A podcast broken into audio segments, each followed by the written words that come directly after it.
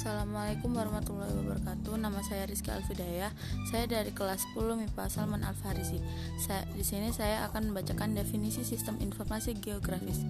Pada bagian sebelumnya kita telah belajar tentang peta dan penginderaan jauh.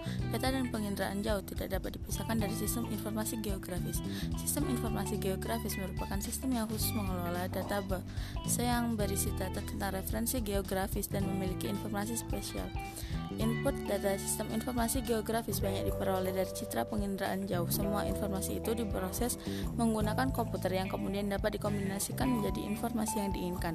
Teknologi ini dapat digunakan untuk pengelolaan sumber daya, investigasi ilmiah, pembuatan peta atau kartografi, perencanaan pembangunan, tata, tata guna lahan, informasi fasilitas seperti fasilitas kesehatan, dan untuk keperluan tanggap bencana. Di Indonesia, sistem informasi geografis dikembangkan oleh BAD dikembangkan dan digunakan oleh Badan Informasi Geograf Geospasial yang sejak 2011 resmi menggantikan Badan Koordinasi Survei dan Pemetaan Nasional Bakorsutanal. Selain badan ini ada juga beberapa instansi lain yang menggunakan dan mengembangkan sistem informasi geografi sesuai dengan kebutuhan instansi tersebut.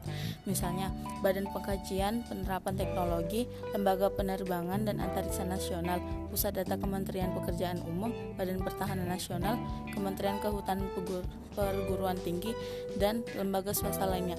Singkatnya, sistem informasi geografis merupakan sistem yang berfungsi mengumpulkan, mengatur, mengelola, menyimpan, dan menyajikan segala jenis data, informasi yang berkaitan dengan kondisi geografis geografis suatu wilayah.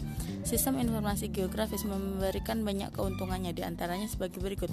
Pengelolaan data, data dan format yang kompak dan jelas. Analisis data dapat digunakan dengan lebih efisien. Pembangun pembaruan data dapat dilakukan secara tepat, biaya lebih murah jika dibandingkan survei lapangan. Mempermudah penampilan data yang sulit dapat digunakan untuk membantu pengambilan keputusan dengan lebih cepat. Wassalamualaikum warahmatullahi wabarakatuh.